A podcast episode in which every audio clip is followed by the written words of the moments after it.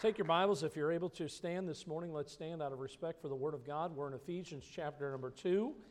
Ephesians chapter number 2. If you're visiting with us, there's a copy of the outline in your bulletin this morning. You can follow along. And uh, I will just say this uh, not only for those of us that are here this morning, but those that might be listening to us this morning by way of online, that our church is called Bible Baptist Church. Notice that first word is what? Bible. Bible. I'm amazed, I'm amazed in this day that we're living in how many people visit our church and tell me when I talk to them, Pastor, I've been to so many churches in this area where they never open the Bible. I'm amazed. You see, without God's Word, we can't have church. And I'm glad this morning that I'm a part of a Bible believing church. And I'm just going to warn you this morning, I'm going to give you a lot of Bible. The Word of God is quick and powerful, it is sharper than any two edged sword. I'm praying that God will use His Word in your life today. Listen, what you need is not what I can give you this morning, what you need is what God has for you. And you pray for me this morning uh, with my voice. I've had something, I think maybe one of the guys must have got me sick on the men's retreat. I don't know. But uh, with the Lord's help, we'll get through it this morning. A couple verses. We're continuing our series. If you notice there, stop minding your business. That's what we're all about most time in our lives is what I want, the way I want to live, what I want to get out of life. That's our business. We need to stop minding our business and start minding the Father's. So today I've entitled our message, Those Far Away Can Come Near. And I hope you see that this morning in Ephesians chapter number 2, beginning in verse number 11, just a couple verses, and we'll get started this morning. Wherefore remember that ye being in time past Gentiles in the flesh, who are called uncircumcision by that which is called the circumcision in the flesh made by hands, that at that time ye were without Christ, being aliens from the commonwealth of Israel, and strangers from the covenants of promise, having no hope and without God in the world. Two beautiful words this morning. Look at those next two words. But now. That makes all the difference, folks. He says, But now in Christ Jesus, ye who sometimes were far off are made nigh by the blood of Christ. Those far away can come near. Let's pray. Lord, thank you for this morning, for the Word of God. Pray that you'd help me as I stand to proclaim your word. Lord, may you, your Holy Spirit take your word and apply it to our lives. Do your work as only you can. In Jesus' name we pray. Amen. You may be seated. Thank you for standing this morning. Brother Chris just mentioned something that we are looking forward to in the days ahead called open house. Now, again, the concept most of us are familiar with what is an open house when it comes to real estate, where you're trying to sell a, a home and what you do is you put a sign in the front yard and maybe put something in the paper. Maybe you put it on a multi listing and you're trying to attract people because you want to sell that home. Can I tell you that the open house that we're about to have in a couple weeks, we're not selling anything. As a matter of fact, God's giving it away. He already did give it away. But in three weeks, on March the 17th, our church is going to open its doors for our open house. On that day and leading up to that day, we're going to be inviting the community and we're going to be inviting our neighbors and our coworkers and our classmates and our families and our friends to see what the Lord is doing here at Bible Baptist Church. On that day, We will meet and we will greet everyone with a warm smile. Let's practice that. See, I knew you could smile. Do you know that a smile makes all the difference when people come into church? Amen. By the way, a smile makes a difference any day of your life with somebody around you. When I go out in public, especially if I get some, like if I get a waiter or waitress and, and they're just having a bad day, you know what I do? I just go. And you know, a lot of times they think, okay, what's up? Nobody can be that happy. What's he smiling about? I just love to brighten people's days. You know what that's called? Having the joy of the Lord. How many of you are saved this morning? You should have a joy in your heart, right? Certainly, we have a hope, right? And as you think about this, we're going to have an opportunity. Listen, I'm excited about what God is doing here in this church. I hope you are. That, that didn't sound very good. I hope you are. Amen. Amen. Yeah. Now listen, as we meet these people, why do we do this? Look at Romans 15 7. Wherefore, receive ye one another as Christ also received us to the glory of God. See, we have, a, we have an opportunity to have people come. Listen, I mean, we'll give them an invitation and we'll say, look, we're going to have special music and we're going to have all this stuff going on on that particular day. And if that's not enough, then listen, here's something that you could tell them is if you come, we're going to have delicious treats for you when you come. And we'll have that black water that so many people like. Yes. Yeah. Coffee. Some of you are like, what's black water? You know, I just have never understood that disgusting stuff, but so many people love it. Never had a cup of it in my life. And people say, Are you saved? Yes, I am. There is life outside of coffee. And I think about this opportunity. Listen to what Jesus said in Matthew 25 there in your notes. I was hungry, and he gave me meat. I was thirsty and he gave me drink. I was a stranger, and you took me in. Do you know there are people out there that they just need someone to be a friend to them? This world doesn't need, now, certainly physically, if there's something wrong, hospitals serve their purpose, but you know what a church is? It's a, it's a hospital for the spiritually sin sick. And do you know what? Everyone is sin sick.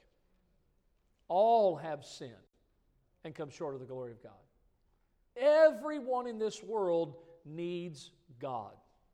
That's why the church exists. We have an opportunity to open our doors, and as they come on that open house, just like this morning, we'll enjoy some uplifting music, and uh, we'll have even more special music like you just heard that blesses our hearts, that lifts our spirits, that honors God, that sings praises unto our God. That's what music is. And they'll come and they'll be encouraged by a message from the Word of God on that day. And so many people will come and visit. And listen, as they do come, uh, what they're going to hear when they come is they're going to hear a message from the Bible. You see, that's what people need is Jesus said, Thy word is truth. They need to hear the truth because the truth is what will make them free. And all these people that come, they, they will enjoy all these things, but they will also enjoy a, a special gift for being a, a visitor on that day, for being in attendance. And then after the service, listen, after the service, if that's not enough, I mean, the music and the fellowship, and we're going to have a donut wall out there. I mean, listen, you got to show up just for the donut wall. Some of you, you go over for those donut holes, there's going to be manna here on open house. In the Greek, you know what manna means? Krispy Kreme. you don't want to miss it, folks. The early bird gets the worm or the Krispy Kreme, all right? Bring your visitors. They're going to have a great time. And as they come, and listen, if all the, the special music and all the things to lift their spirit and, and, and all the things that we're going to do and the message from the Word of God. Listen, if that's not enough, then guess what? After the service, we're going to have a lunch for everyone. So listen, if you can't get them interested, just mention this word food. See, listen, all you wives, you won't even have to cook that day. You bring visitors with you, and here's what's going to happen is after the service, all of us are going to go back and eat a nice, delicious lunch. We're going to have a great day. There's some other things that are going to happen uh, in the afternoon, and I won't share those with you now. But listen, the whole day is going to be a great day, but you don't want to miss it as we open the doors of the church house to invite folks to come in on March the 17th. I say, well, listen, Pastor, that sounds good. But why are we doing all this? Why, why do you put this on the calendar? Why have an open house? I mean, we have church every Sunday. But the Bible says in Romans 13 10, love worketh no ill to his neighbor. Therefore, love is the fulfilling of the law. Listen, did God love you while you were yet a sinner? Absolutely. You know what we should do to other people? We should love them the way God's loved us. See, we want to we want to love those in our community, and we'll put all this energy and all our resources into a day that we call our open house. And I want to submit this morning three reasons why we are going to have an open house. Because sometimes people say, Pastor, what is an open house? The entire message this morning is why are we having an open house? I'm glad you asked. Okay? I'm going to give you reason number one. The first reason that we, we are going to have an open house is because, according to our passage this morning, a separation is seen. A separation is seen. Look back in Ephesians 2 again, look at verse number 11. The Bible says, Wherefore, remember that ye being in time past Gentiles in the flesh, who were called uncircumcision by that which is called circumcision in the flesh, made by hands now, the passage shows us this morning, as you look at this separation, you see here that, that the passage is showing the work of Christ specifically in the lives of people known as Gentiles. Look in verse number 11 there, if you have your Bible still open, where the Bible says in verse 11 these words, in time past. Everybody, let's say that. In time past. Everybody understand? Listen, that was back in the, in the past, right? In, in time past. Look at verse number 12. I want you to look at verse number 12 this morning because the verse begins with that at that time. So let's say these three words at that time. All right, here we go. At. So we have in time past, then we have at that time, but look at verse 13. What's the first two words of verse 13? But now. Say it again. But now. So listen, according to the Bible, in time past, at that time, but now. When you look at these, here's what we find is, is that God is dealing specifically with those that are considered to be Gentiles. Now, the word Gentile is a term that is used, it's real simple to get a hold of. It's talking about all nations except for the Jews. So either you're a Jew or you're a Gentile. That's the distinction that God makes most of those here in, in the church in Ephesus, which this is a letter that God gave to those believers in Ephesus, most of the converts in this Ephesian church were Gentiles. Now, those Gentiles, they knew much of God's program in the Old Testament in time past that they knew that that program of God involved the nation of Israel, the Jewish people. Matter of fact, take your Bibles with me, hold your place here. Go over to Romans chapter number 9.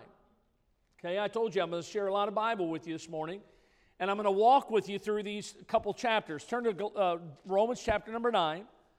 I don't have time to read all of this, but I'm going to just give you kind of an overview because when you look at Romans chapter number 9, you're looking at God's dealing with Israel in the past.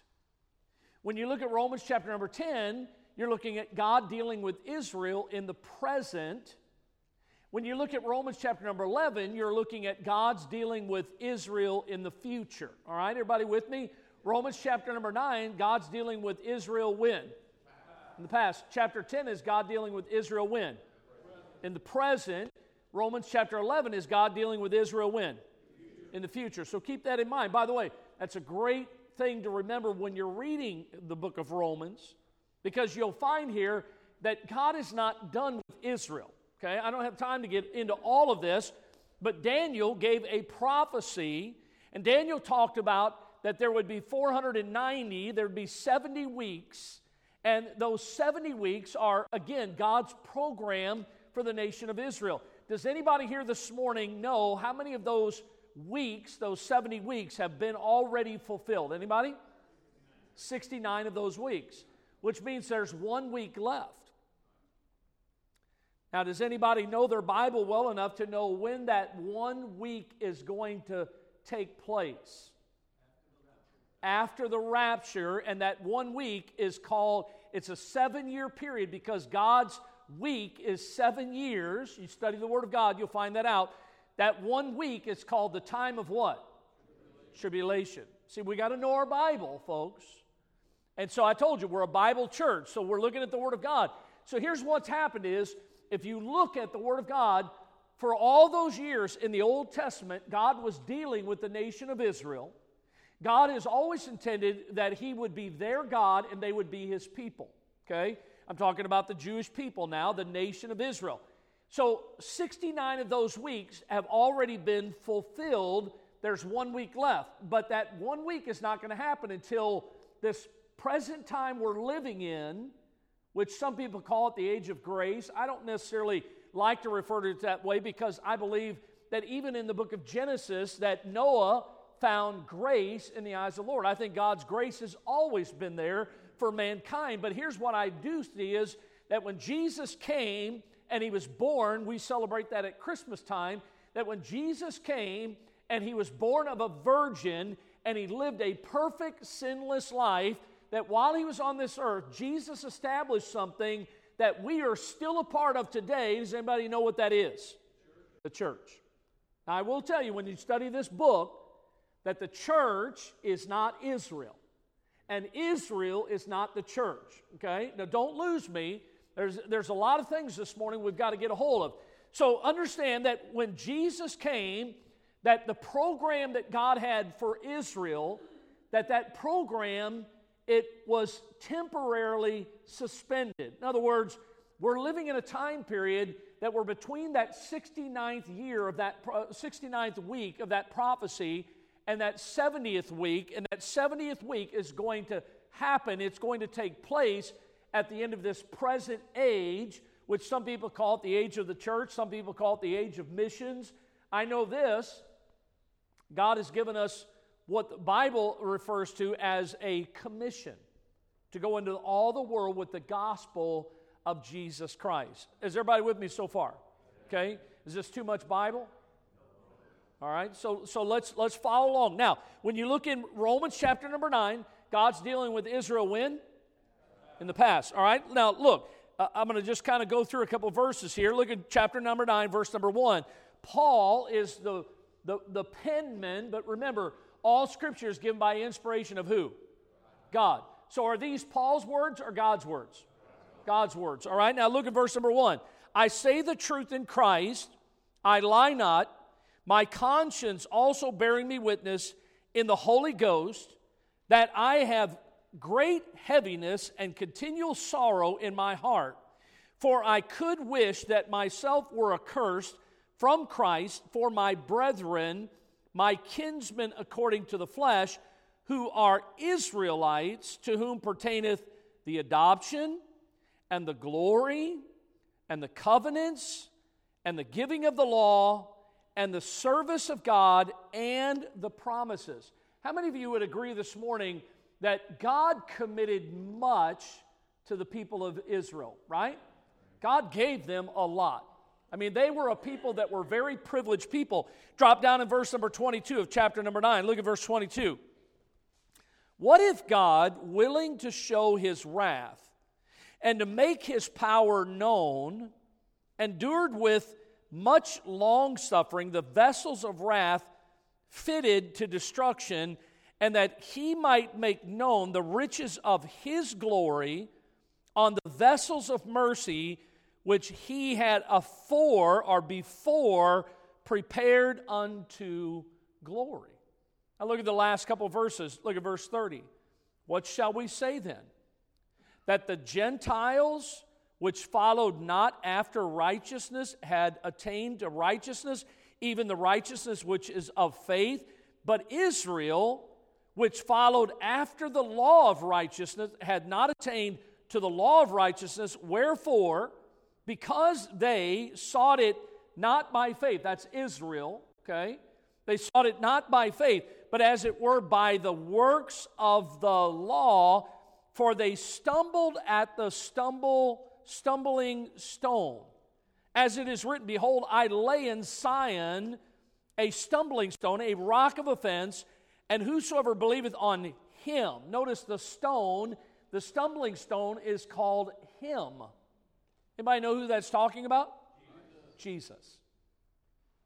Now, if you know anything about not only Bible but history, that the Jewish people, and if you're a Jew here this morning, listen, we love you, God loves you, but understand that the Bible is clear that God sent his son, Jesus, Savior, deliverer. It was something that was prophesied in the Old Testament. It came to pass when Jesus was born into this world. He came to save us from our sins, but they did not recognize him for who he was. Is that true or not? Okay, they stumbled at the stumbling stone. That's God's dealing with Israel in the past. Now look at chapter 10. Chapter 10 is God deal, dealing with Israel when?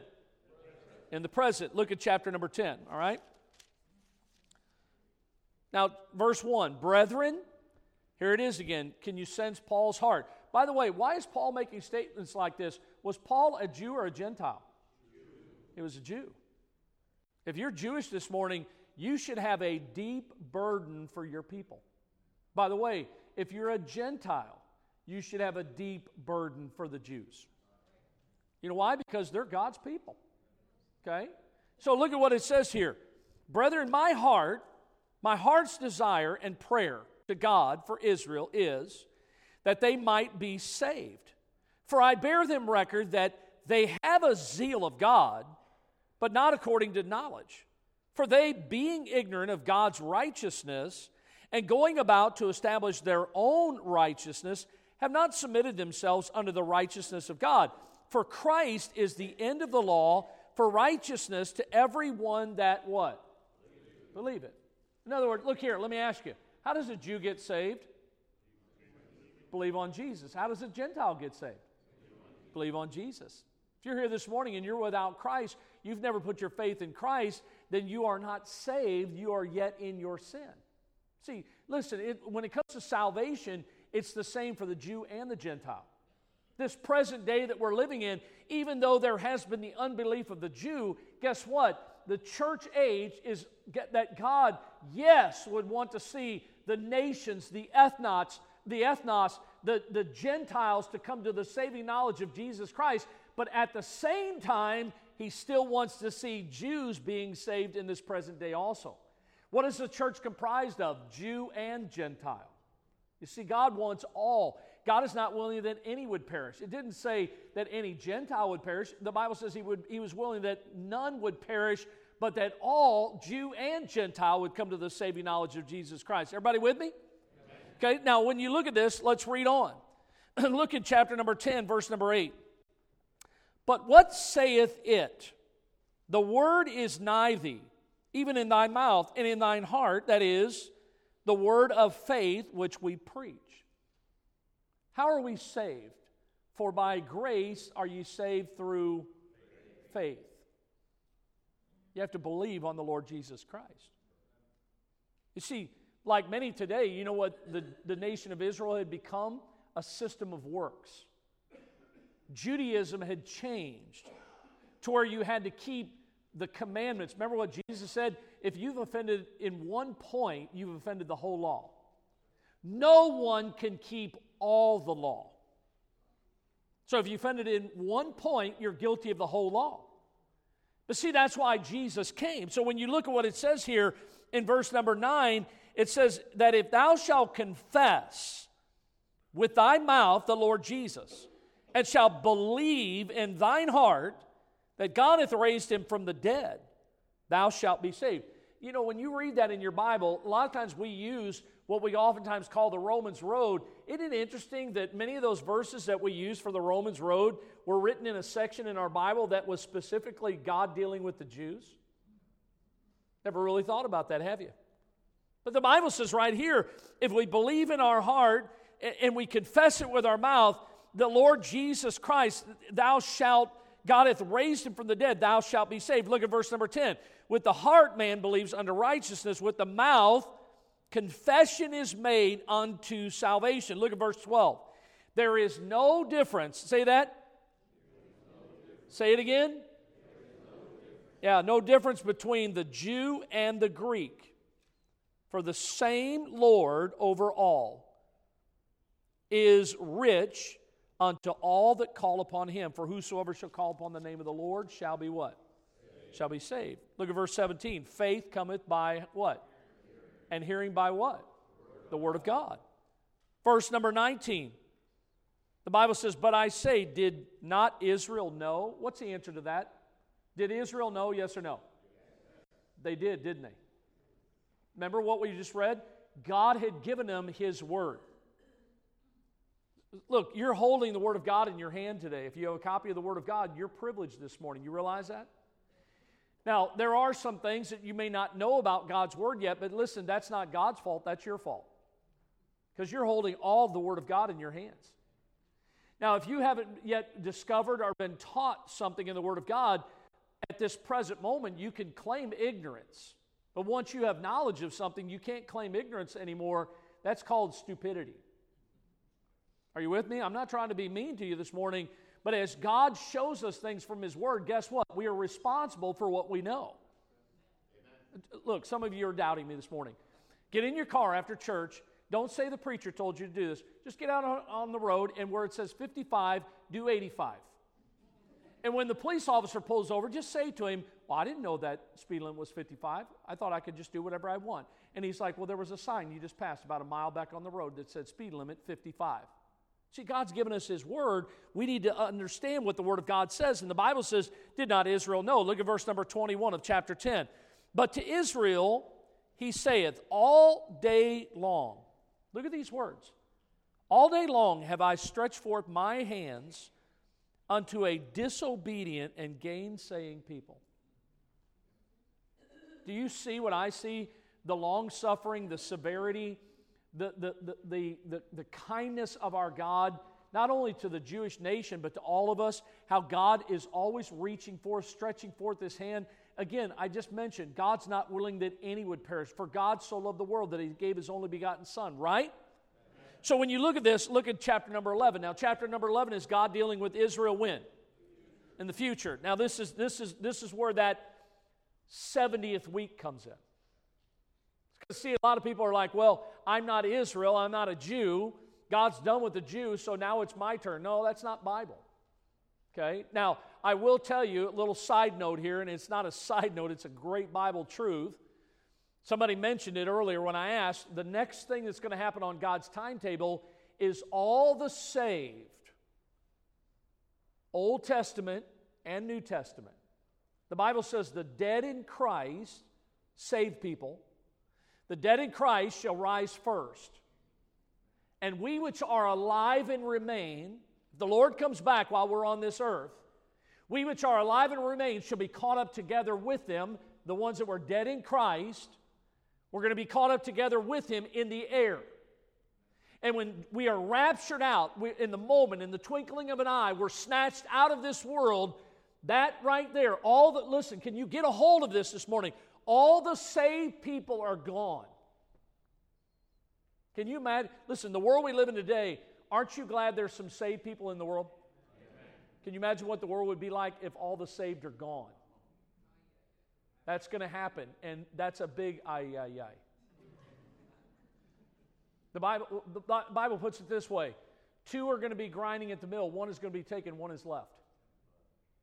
Listen, you might, listen, I hope you're not, but if you're an unsaved person, if you're on an airplane and there's two pilots in the, in the cockpit, and an unsaved pilot is, is the pilot of that plane, and the co pilot is a saved person, he's gone. Listen, it's important to understand. I would rather somebody be saved sitting in there because that plane's going down if a saved person's flying that plane, right? Because the Bible talks about that we're going to be caught up together with him. We're gone. Everybody get that? So listen, every saved person is now with the Lord in the air, Jew and Gentile. Okay? As a result of that, that begins that 70th week of Daniel, the time of tribulation. All right? Everybody with me so far? Now, here's where this comes back, chapter 11. God's program, that 70th week, that's going to be the consummation. God's going to fulfill that 70th week. He's going to once again begin his dealings with the nation of Israel. Now, look at chapter number 11 and look what the Bible says. Paul writes, I say then, hath God cast away his people? God forbid. Verse 2 God hath not cast away his people which he foreknew. Verse 5 Even so, then, at this present time also, there is a remnant according to the election of grace. Verse 8 God hath given them the spirit of what? Slumber. Eyes that they should not see, and ears that they should not hear unto this day. Verse 11 I say then, have they stumbled that they should fall? God forbid. But rather, through their fall, salvation has come unto the Gentiles for to provoke them to jealousy. Now, if the fall of them be the richest, now who's the them? If the fall of them, what, what nation? Israel. Now, watch this. If the fall of them be to the riches of the world, in other words, we are the benefactors. See, God, God could have said, That's it, I'm done with man. No, no, no. The gospel went forth. If you read in Acts chapter number 10, I believe it is, that's where Peter has the vision and he sees the sheet being let down from heaven and the four corners, and there's all manner of beasts on that sheet. And remember what Peter said, the Bible says, Rise, Peter, kill and eat. Peter says, Not so, Lord. I've never eaten anything that's common or unclean. Listen, it had nothing to do with food. Peter must have been a Baptist because he was thinking about food. But it had nothing to do with food. It had everything to do with the fact that God says, Listen, Peter, I'm trying to get you past your prejudice that it's not just about the Jewish people, that God wants even the Gentiles to come to know Christ as their Savior. So we see here that we find that God's program wasn't done. Now let's read on. Look at verse number 19 of chapter 11. Thou wilt say then, The branches were broken off that I might be grafted in. Well, because of unbelief, they were broken off, and thou standest by faith. Be not high minded, but fear. For if God spared not the natural branches, anybody have an idea what the natural branch is? Israel. Notice, if God didn't spare the natural branch, Take heed lest he also spare not thee. Verse 23, look at the end of that verse. God is able to graft them in again. You see what the Bible's saying? God says, Listen, I'm going to start that program up with Israel again because every promise of God has always been fulfilled. Not one promise of God has ever fallen to the ground. God says, Listen, I'm going to start that program again. Look at verse 25. For I would not, brethren, that ye should be ignorant of this mystery, lest ye should be wise in your own conceits, that blindness in part is happened to Israel unto the fullness of the Gentiles be come in. Look at verse 30. For as ye in times past, there it is again, have not believed God, yet have now obtained mercy through their unbelief, even so have these also now not believed that through, uh, through your mercy they also may obtain mercy. For God hath concluded them all in unbelief that he might have mercy upon how many? All. Upon all. Now, when you look at your notes, listen, clearly we're talking about the fact that these Gentiles understood, first of all, that there's a difference. That since the time that God called Abraham, God made a difference between the Jew and the Gentile. God has, has made this difference. Not that the Jews, as the Bible says, the Jews shouldn't boast about who they are and the, the privileges that God had given to them, but listen, it's all about that God intended that the Jews might be a blessing, to be a help to the Gentiles. Now, when you see this matter of the Jew and the Gentile, the difference, you also see words that the Bible mentions in Ephesians 2 the circumcision and the uncircumcision. That's talking about the Gentile and the Jew. The, the Jews were the circumcision, The Gentiles were the uncircumcision. See, the, the Jew represents the man who followed God, the one who lived his life not by the unbridled passion of the lust, the flesh, but he lived his life according to the principles of the Word of God. They were circumcised, and this whole matter of circumcision, which is a major misunderstanding for many people, and, and I wish I had time to go into it this morning, but here's what it represented it represented their submission to the authority of God and the principles of the Word of God. Now, the, that's the Jew, okay? Now, the Gentiles in this passage represented just the opposite the unbridled lust, the, the foolish superstition of mankind. Look at 1 Corinthians 12 2. Paul writes there to the church in Corinth, you know, that you were Gentiles. Look at how he describes them carried away under these dumb idols, even as you were led. So, he, look, he's, he's definitely in Ephesians 2, writing to this church in Ephesus, he says there is a difference.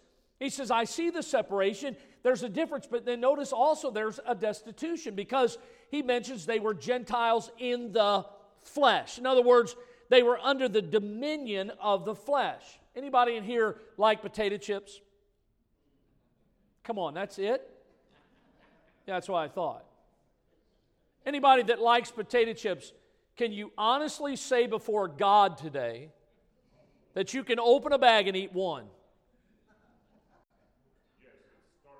It starts at one, but it doesn't stop there, you know? I'm going to tell you something. Listen, the flesh, look, these people who were Gentiles according to the flesh, they were under the dominion of the flesh. They were subject to the appetites and the pleasure that the flesh wants. Listen, does not the flesh desire things that, listen, are contrary to the things of God. And Paul says, listen, in times past, this is the way you were. He says that you were uncircumcised. You were enjoying, when you are uncircumcised, listen, you're enjoying none of the blessings of God. He says, listen, because of that, that appetite for the flesh, look what Jeremiah says. Here's how he put it. He writes, To whom shall I speak and give warning? That they may hear. Behold, their ear their ear is uncircumcised, that they cannot hear or hearken. Behold, the word of the Lord is unto them a reproach, and they have no delight in it. You know what people do not want today? The Bible. They don't want to hear the Word of God. You know why? Because the Word of God will speak to them, convict them, will show them things Sometimes people say, Man, Pastor, you were preaching this morning, you were stepping all over my toes. I've never stepped off this platform. So it wasn't me stepping on your toes, it probably was God by His Holy Spirit.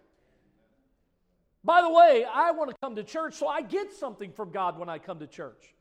And last time I checked, we're sinners saved by the grace of God. See, Paul says there was a there was a separation that was seen here. Why are we having an open house? Because there's a separation. There are, listen, God loves all. God wants all to come to a saving knowledge of Jesus Christ, but there's a difference and there's a destitution. They do not delight in the Word of God. But notice the second reason why we should have an open house. The one word, as I look, look at verse number 12 real quick. Go back to Ephesians 2 if you're not there already. Ephesians chapter number 2. And, and as we look at this verse, here's what Paul's doing. He's describing a prevailing culture, and I want you to see it, verse number 12. He says that at that time, ye were without Christ, being aliens from the commonwealth of Israel, strangers from the covenants of promise, having no hope, without God in the world. Now, there's a key word in that verse, and it shows up twice, but if you understand the Word of God, it actually, even though it's not there, it's understood and I want you to see what that word is. The word that best describes the Gentiles is the word without.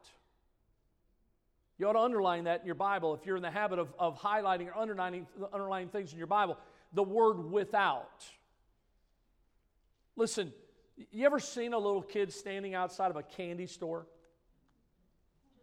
You know where they want to be? Inside the candy store. Anybody here like the blessings of God? Yeah. Anybody in here want to be outside the blessings of God? You see, we all enjoy the blessings of God.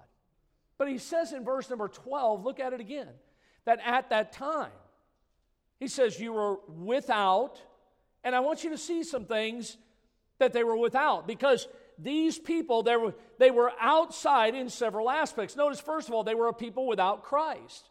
He says ye were without christ. The culture today listen I, I know that you know this as a child of god that we're living in a society a culture today that is trying to shed any semblance of christianity in this world today let's just do away with christ you remember what happened when they crucified jesus they thought that when they hung him on the cross, that they were done with Jesus, they were done with Christianity. Boy, how little did they know. He being dead yet speaketh. Jesus up from the grave, he arose with a mighty triumph over his foes. Jesus isn't dead, he's alive today. He's seated at the right hand of God, and the work that he started, the gates of hell will not prevail against it, the Bible says. But see, I see people here in this passage, much like in the world today, that are becoming openly idolatrous, immoral, self centered. You know how Christians should live? With Christ at the center of your life. But these people were without Christ. They were, they, listen, if you are without Christ, you might even have a whole house full of people and you might have a nice job where you work in some nice office with people all around you. But if you're without Christ, guess what? You are alone in this world. Can I tell you that's a sad place to be? Being without Christ is an unbearable thought. Do you know what happens if you die in your sin? You spend eternity in a Christless place called hell. Because Jesus is not in hell, he's in heaven.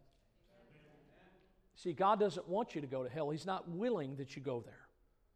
But as I look at these people, there was a shortage stated, and that shortage was that they were without Christ. But then notice they were also people without citizenship. Because Paul goes on in verse number 12, he says, being aliens from the commonwealth of Israel.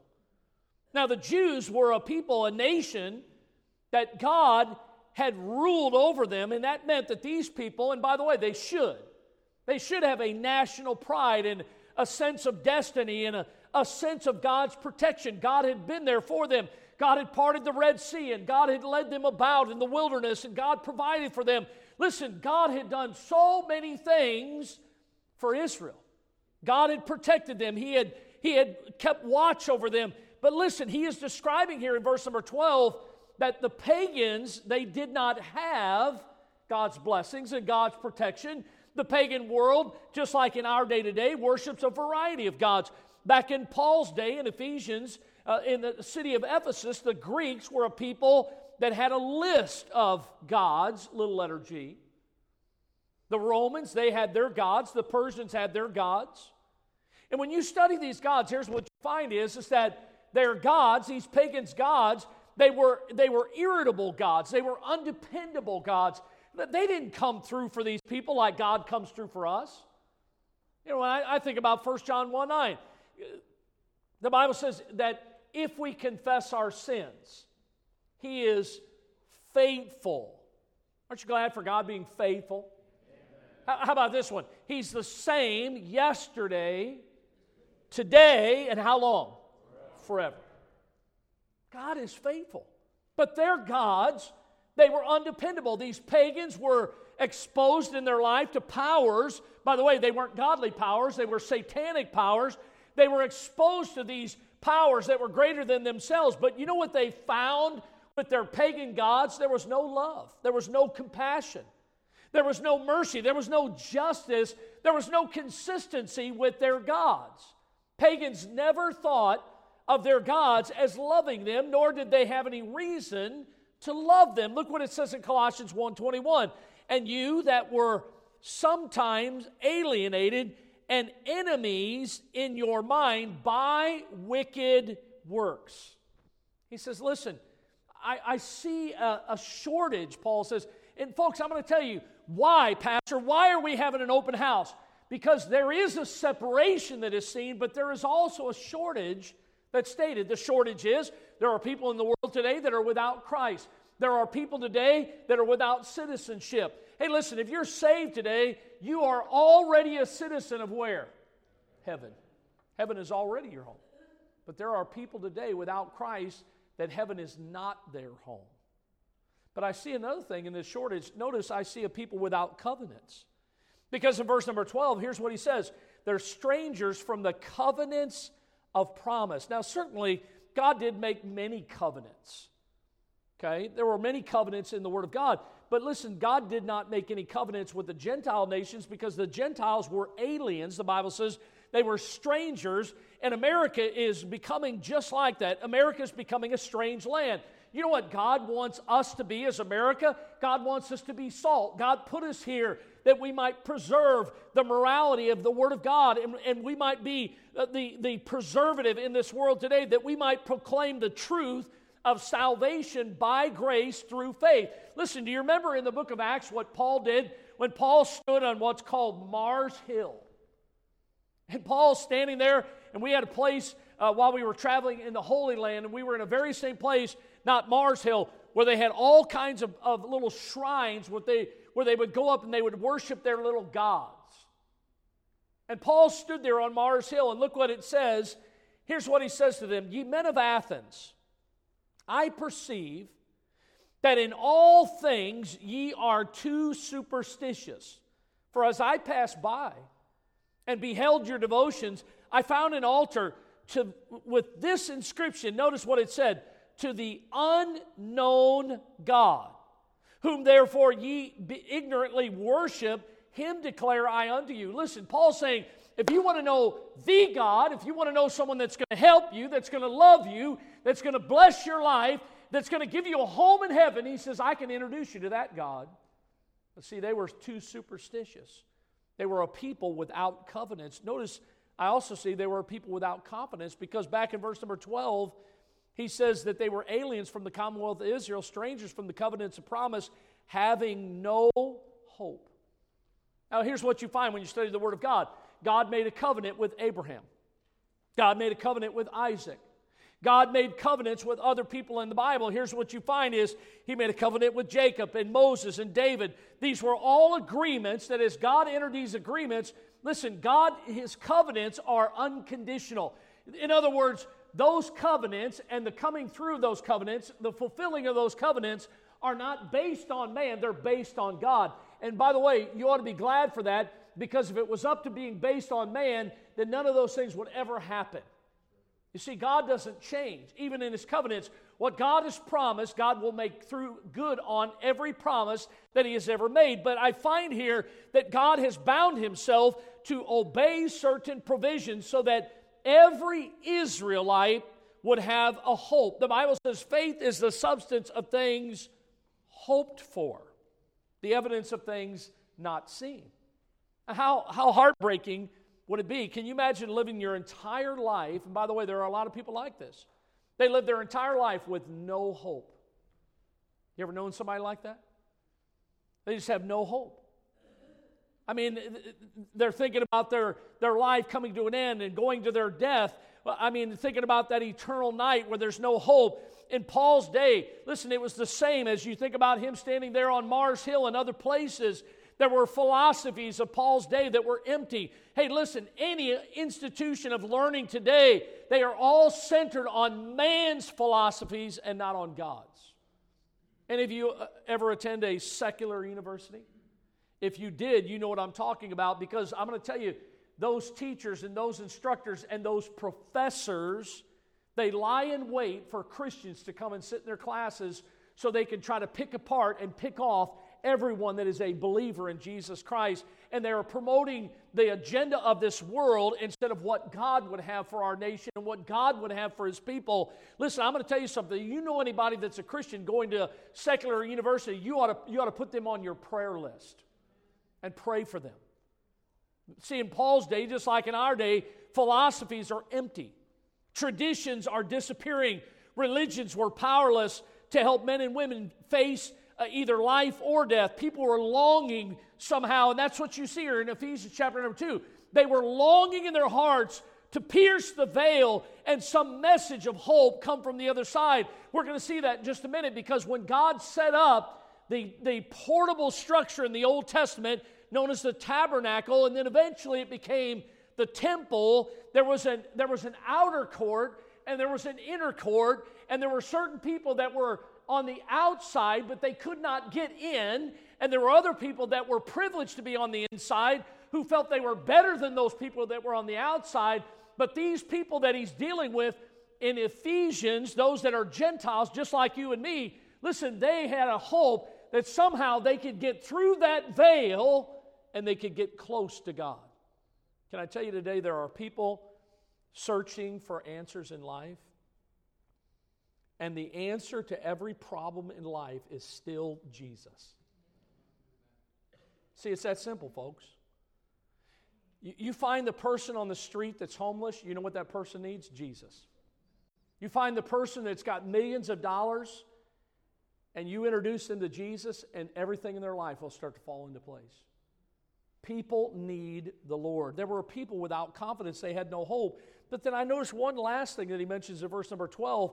And again, it's another reason why we need to have an open house because the shortage was there. They were without Christ, they were without citizenship, they were without covenants. They were without confidence. But notice letter E, they were a people without consciousness. You say, where do you get that from? Look back in verse number 12, the last part of the verse. He says, having no hope and without God in the world. Without God. A sad condition here of a people that were living a great distance from God. Listen, that's the way the heathen is today. They have their gods, but they don't know the God. 1 Corinthians 8, verse number 5 For though there be that are called gods, whether in heaven or in earth, as there be gods many and lords many. I mean, there are people today that worship all kinds of gods. They have numerous gods. There's religions today. But listen, no matter how religious a person or how moral a person, the pagan did not know the true God. It's interesting. I, I was telling Brother Kenny, I said, I said, listen, do you know the word atheist is in the Bible? Brother Kenny kind of looked at me, he's like, You put me on, Pastor? I said, No. It's right here. Look at the verse again. Look at verse number 12. The Bible says, And without who? God. Let me give you a little lesson today, okay? This is free. Anybody ever heard the word theology? Okay, the, the end of that word is ology. The, ology means a word about. So if you have Christology, it's a word about Christ. If you have theology, it's a word about who? So if I take, watch this, theology, if I take off ology, it leaves me with the word theos. And theos means what? God. You know what you find in our English Bible? By the way, they did not do misjustice to the Word of God. It was there, it was understood. When you see the two words there, without God. Everybody see those two words? Let's say them. Say them again. Okay. What happens when you have morals in this world and then the morals go away? What's it called? Immoral. Okay. What if, uh, do you know uh, do you know how to put it together when there's no morals? Anybody know what that word is? Well, not immorality, amoral.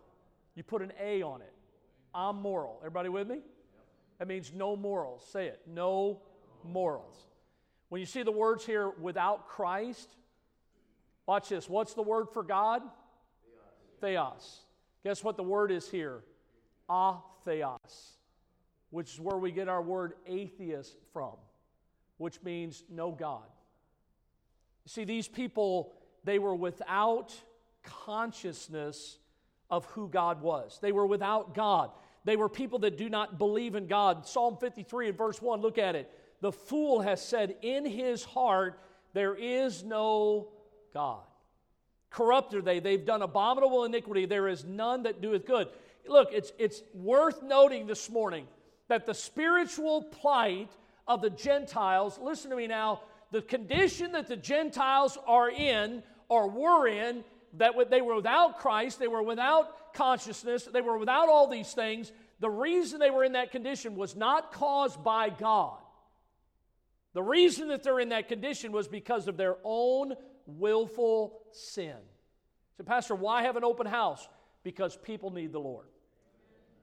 See, there was something here known as a separation. The separation is seen. And then I see here, because of the Gentiles, that there was a shortage that was stated. But then notice number three this morning, and we're done. I see a shedding is significant.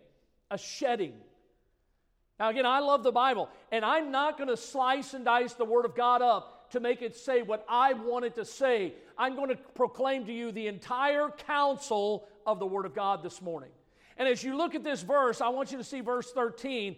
The Bible says, But now, in Christ Jesus, ye who sometimes were far off are made nigh. How? Read the rest of the verse by the blood of Christ. Listen, you, you ever been around people or religions who want to take the blood out? Guess what happens when you take the blood out? You can't come, you can't come near. You have no access. Isn't that sad? So when you look at the Word of God here, we find that there was a shedding, which shows me this significance that we see. It speaks of the gracious intervention of God on behalf of lost sinners who were on the outside but could not come in. Now, listen, stay with me. Okay, we, this, this is really getting good now. I'm going to tell you, if you haven't enjoyed it yet, you'll enjoy this. Look at, first of all, when I think about the shedding, I see a bridge to cross. Jesus came near to what we call the mercy seat. If you know anything about the Holy of Holies, there was the, the Ark of the Covenant, and on top of that ark, there was something called the the bema seat or the mercy seat, and the cherubims were on there. And when the whole when the high priest would go in, they would make the atonement. Well, how did they atone for the sins of the people? They used the blood. So when I look at this, I see that the mercy seat was significant because it was indicative of the divine presence of Almighty God. Look what the Bible says in Romans 3 and verse 25 whom God has set forth to be a propitiation through faith in his what? Blood. To declare his righteousness for the remission of sins that are past through the forbearance of God. Listen, how did people in the Old Testament get saved? They believed on they believed on Lord Jesus Christ, right? Now stay with me. Look here. I'm living in the Old Testament times. Has Jesus been crucified yet? No. So by faith, they looked toward the cross. Jesus had not yet been born of a virgin. He had not lived on this earth. He had not given his life. He had not gone to Calvary. They had not seen it with their physical eyes, but by faith they believed that he died for their sins. Would you agree with that? Now, watch this. Then you get people over here on this side of the cross. That's us. Were you there when Jesus died? No. So, how do you get saved? The same way those people got saved in the Old Testament, you look back to the cross. See, we weren't there. Now, it's already happened. We live after the crucifixion. But understand that just like the Old Testament, by faith believed on the Lord Jesus Christ, that He would save them from their sins, we who live in the New Testament believe the exact same thing. We believe on the Lord Jesus Christ. Everybody believe that? See, the Bible, look at, look at the verse again in Romans chapter 3. Whom God has set forth, talking about Jesus, to be what? A propitiation, a satisfaction. A just and a holy God desired a sacrifice. Only Jesus could satisfy God because Jesus was God in the flesh.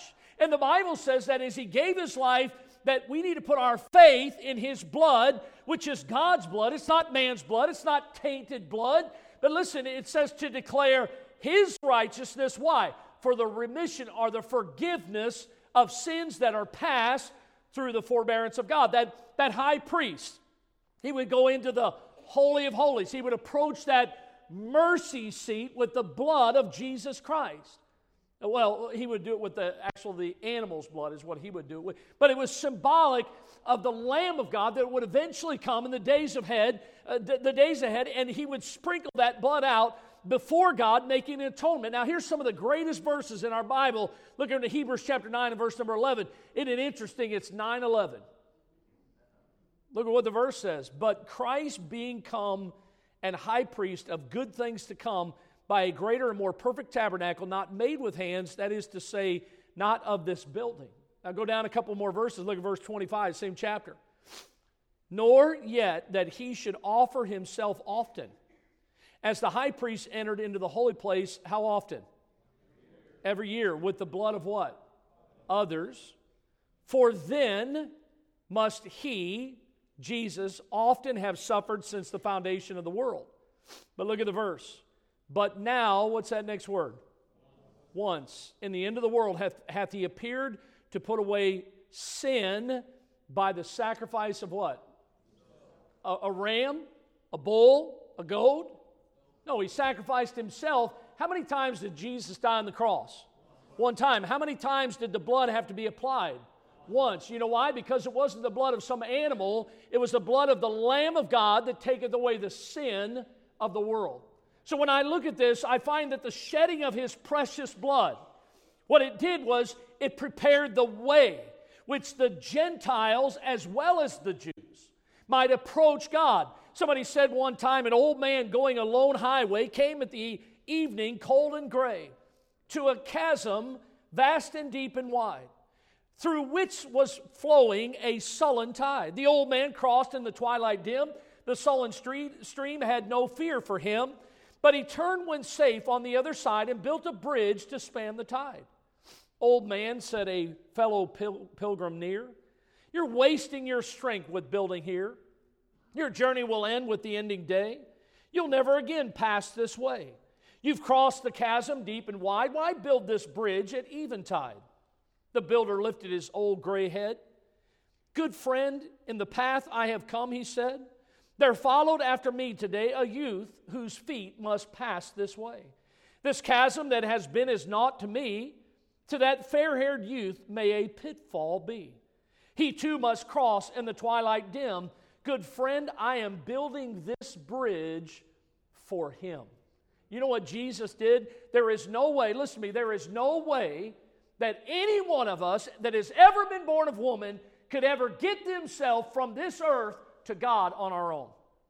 The only way that's possible is through Jesus Christ. Jesus said, I am the way. No man cometh unto the Father except by me.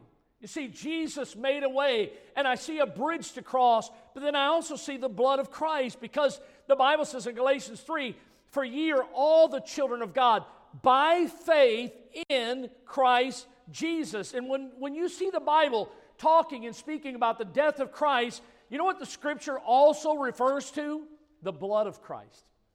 Because the Bible talks about without the shedding of blood, there's no remission of sins. Why did God place such an emphasis on the blood? Look what it says in Leviticus 17. For the life of the flesh is in the blood. Does anybody remember years ago when people had an illness, a sickness? Remember in the old days? By the way, it wasn't the good old West. Because anybody remember what they used to try to do to make people get rid of that? They'd bleed them to death. Listen, folks, the life is in the blood. And the Bible says it right here, Leviticus 17. If they would have just read the Word of God, it says it's given to you upon the altar to make an atonement for your souls. Look at that. Jesus died for the souls of men and women, for it is the blood that maketh an atonement for the soul. Hebrews 9 22. Almost all things are by the law purged with blood. Without the shedding of blood, there's no remission. I mean, listen, when you look at the Word of God, for obvious reasons, many people they don't like to hear about the blood of Jesus, but you know what you find when you study the Word of God? God underscores the blood of Christ. Because it is through the blood that we are set free. It is extremely important that we remember what Jesus did for us Listen, Jesus died, and when I think about the, the, the awful, the horrific thing that Jesus went through, the painful and violent and bloody and gory and ugly and revolting death, Jesus was tortured and he was beaten, and his writhing body was hammered to an old rugged cross.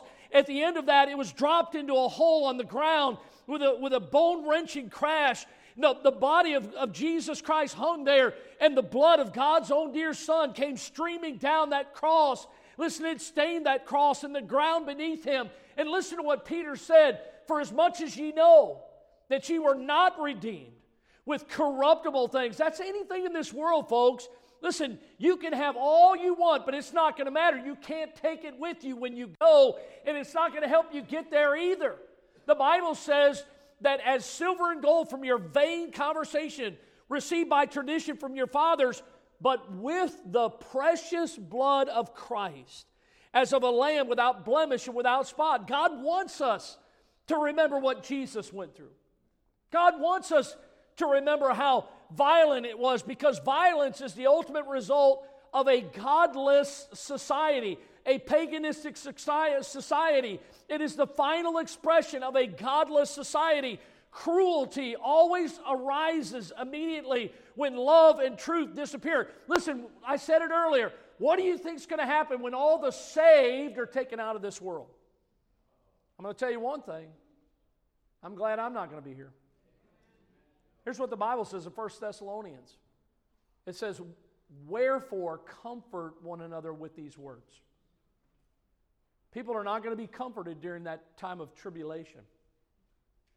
But I see here that as I think about what Jesus did, God wants humanity to see that when we have done our worst, when we as a people, as a, as a world, when we've sunk to our lowest, when we've expressed our most violent hatred, cruelty, isn't it amazing that that is where you find God? He will save to the uttermost. He'll reach out in His love. Listen, our God is ready to forgive. He calls to those, here it is, who are afar off and says, I want you to come nigh. You see, when I think about an open house, folks, it's an opportunity through the blood of Jesus to come into the presence of God.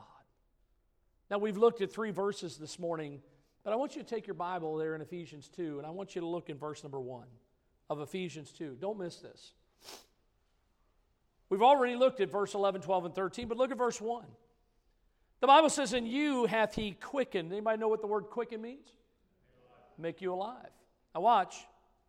You hath he made alive who were dead in trespasses and sins, wherein in time past, there it is again, you walked according to the course of this world, according to the prince of the power of the air, the spirit that now worketh in the children of disobedience, among whom also we had our conversation in time past in the lust of our flesh, fulfilling the desires of the flesh and of the mind, and were by nature the children of wrath, even as others.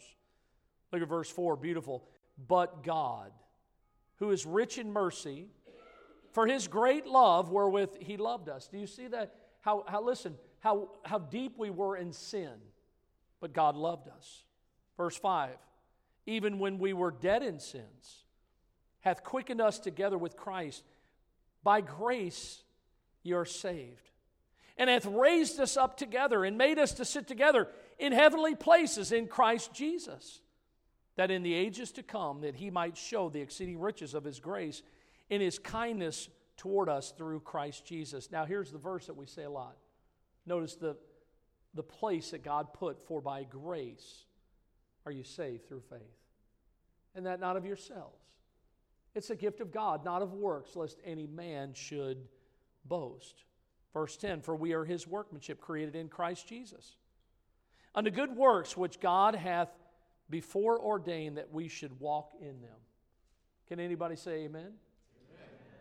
Now listen, you look at those verses. Why have an open house? Because of a separation.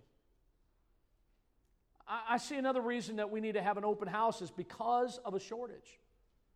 But I also see another reason why we need to have an open house is because of the shedding. Because of what Jesus did for us. I mean, this is the wonder of God's grace. The Bible says in Acts 2, verse 39, For the promise is unto you and to your children and to all that are far off, even as many as the Lord our God will call. See, in the midst of our, our violence and our hatred, God sends His mercy and His love. In the midst of our sin, God sends His purity and His innocence. In the midst of darkness, what does God send? His light.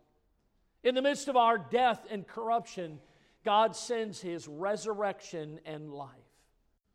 Now, as I think about that, I want you to look at what the Bible says at the remaining of this chapter. Look in verse number 14. The Bible says in verse 14 of Ephesians 2 For he is our peace, who hath made both one. Remember, there was a difference. But see what Jesus did? He reconciled us together. He hath made both one, and hath broken down, here it is, the middle wall of partition between us. Remember, look here. Remember somewhere on the outside? And they couldn't get in. There was a veil that separated, and there were some that were privileged.